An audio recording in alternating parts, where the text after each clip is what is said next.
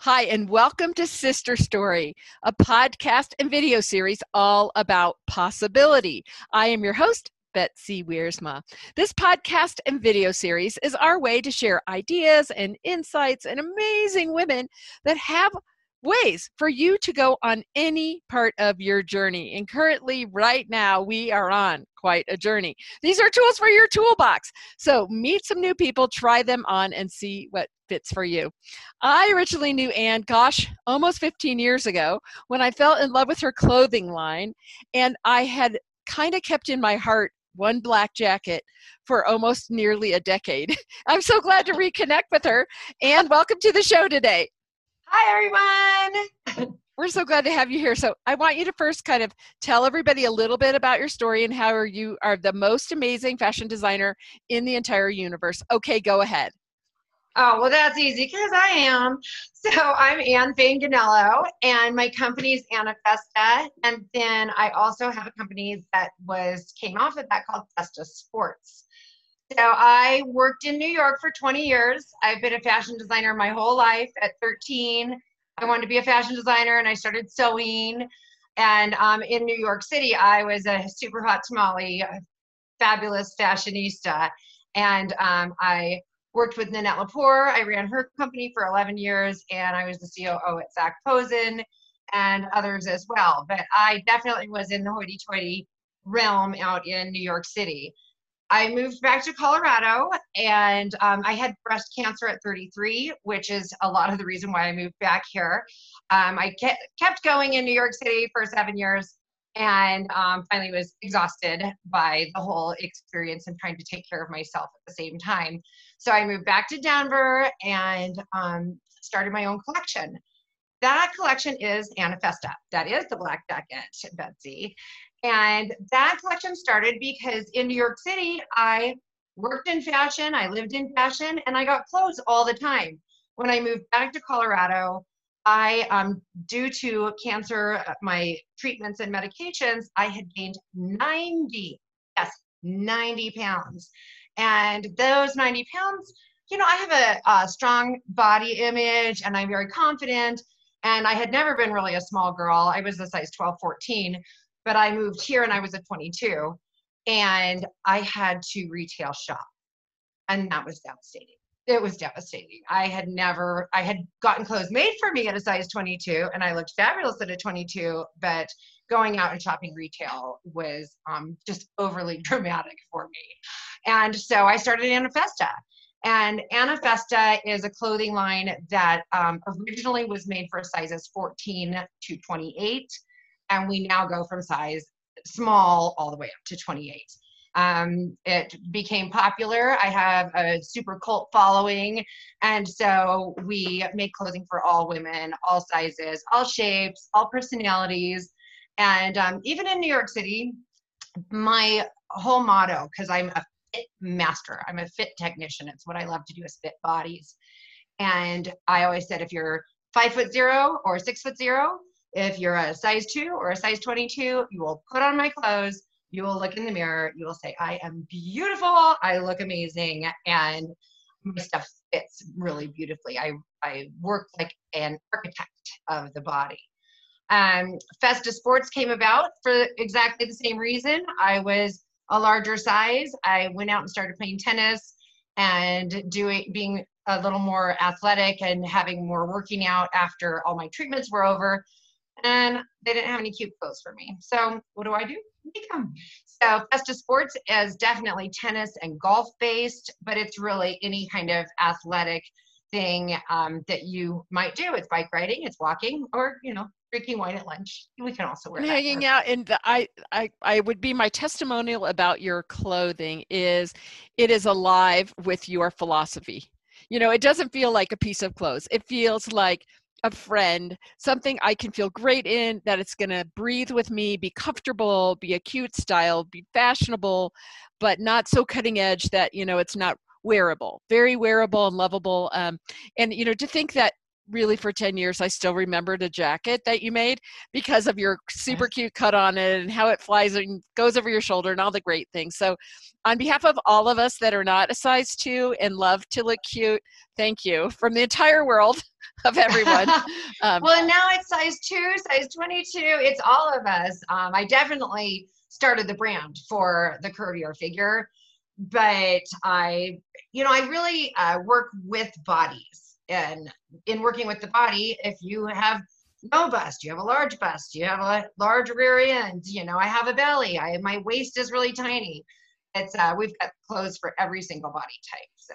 And then tell everybody about your tennis and your golf lines especially your tennis team line because i don't you know i'm not in this world. I don't play tennis um, a little bit of golf but i really love what you do um, in matching fabrics but making the shape of the skirts so flexible to the body styles so i like i said i started out playing tennis when i was a size 22 I'm not a 22 anymore, and that's because I thank tennis and my clothing. I thank my clothing for it. If you wear clothing that you feel comfortable in, then you're comfortable in your body, you're comfortable in yourself, and you can go do things. So I started out playing tennis, and I had never, I was a New York City girl. I went out, you know, having parties all night long, not playing tennis at seven in the morning. My lifestyle has changed and um, I, the teams, the USTA tennis teams, do wear matching uniforms. So a lot of the girls I was playing with had similar body types, and I remember trying to go get my um, tennis uniform the year, the very first year that I had to get one, and there was not an option for me. Um, it was too short, it was too tight, it was too everything. There was no way. I put it. I was crying, in a dressing room. If I'm crying in a dressing room, there is a problem because I think I'm amazing and I will, you know, be comfortable in whatever I am. And I was not comfortable at all. So I started the collection, and what we do is we take a team print. So, you know, say it was this print right here, and this print, we make seven different styles.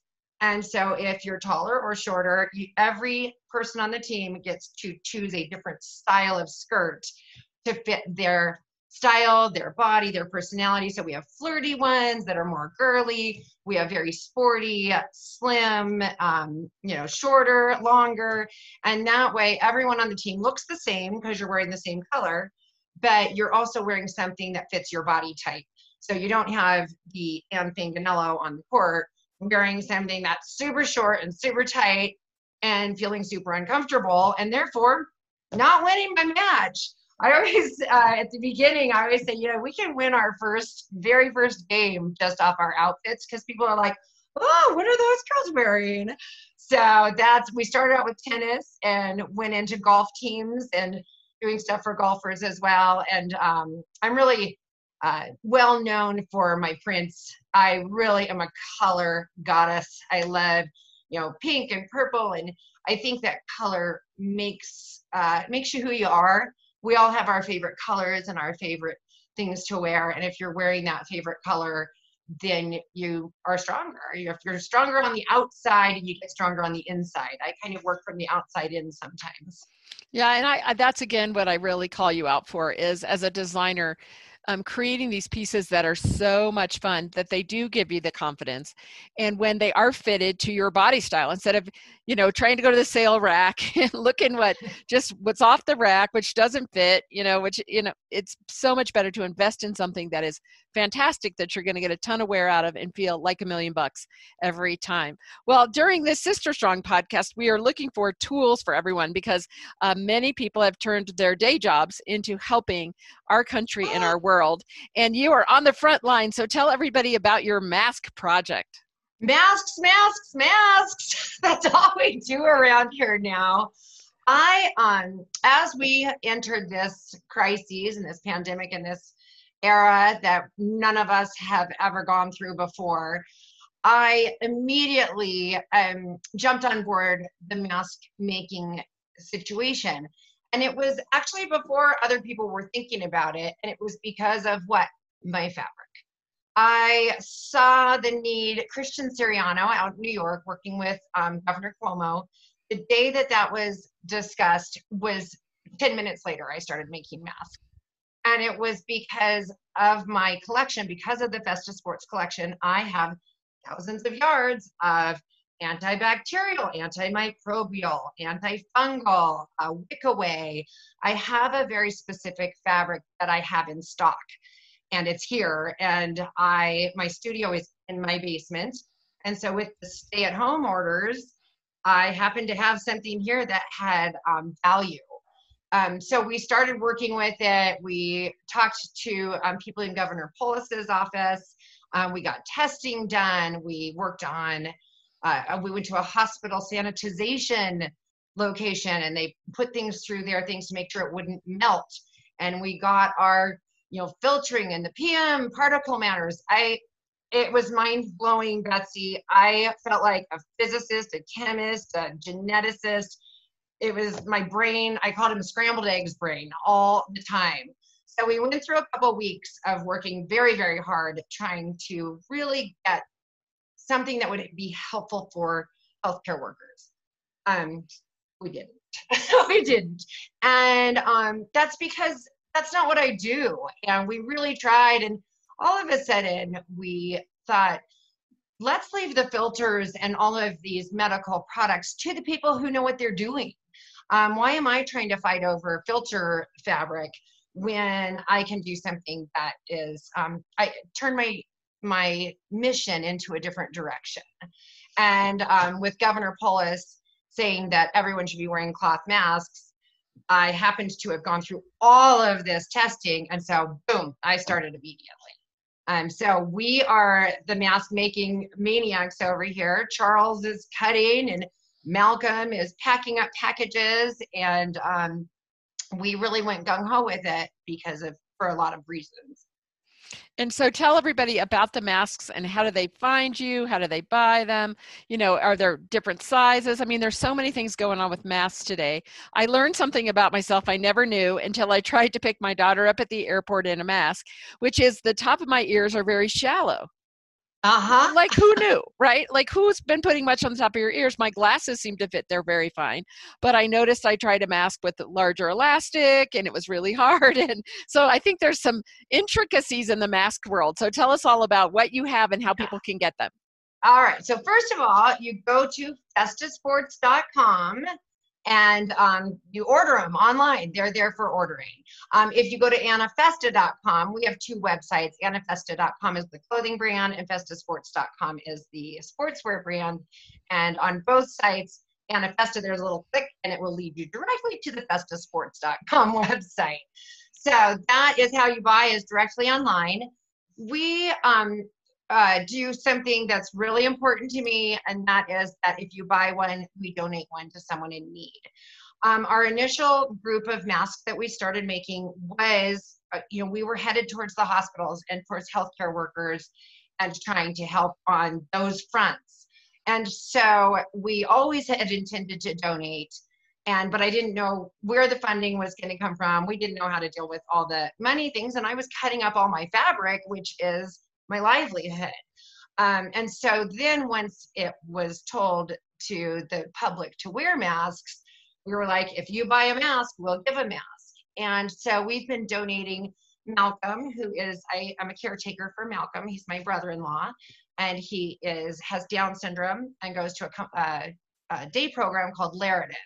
Well, Laradon, he doesn't go because they're stay at home, but they have live-in residents and those live-in residents and the workers and the volunteers who are there need masks and they don't can't afford them. They wouldn't even know how to go online probably to try to buy something.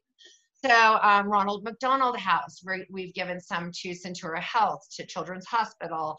You know we're still going to hospital routes we're just here to help whoever is in need um, so that's our our motto. How you buy them? You go buy online, and we donate to others. And we're not very uh, picky. We've donated more than we've sold, and it's just because we're here to give them out. I want a mask on every face in this country, and it is my new mission is masks for everyone. Um, and that's that's a whole new ball game. Um, and I don't know. We'll talk about that. yeah. Well, that's so great, though. And, you know, we ran into like the Samaritan House, right? Well, they're helping with the homeless population, and ah, they're not yeah. on the list for getting any of the gear and the masks. You know, um, I donated homeless, craft supplies. Population has been a hard one for us, and we really discussed it and talked about it. The thing is that if you wear the mask and it gets contagion on it, it's you have to wash it. So these are reusable. You wear it out, you go to the grocery store, you go out, you do what you have to do outside, and then you come home and you wash it. And with the homeless population, we didn't know how they would be able to wash it. So we've um, sent some emails out and we're talking, trying to see how to help on that front. But there's a point where if you don't wash your mask, it actually could be harmful. It could Yeah. contain something that's not helping you. So that was um, the homeless thing is a hard one for us because we would love to help people. Yeah. And the Samaritan House, you know, has the shelter.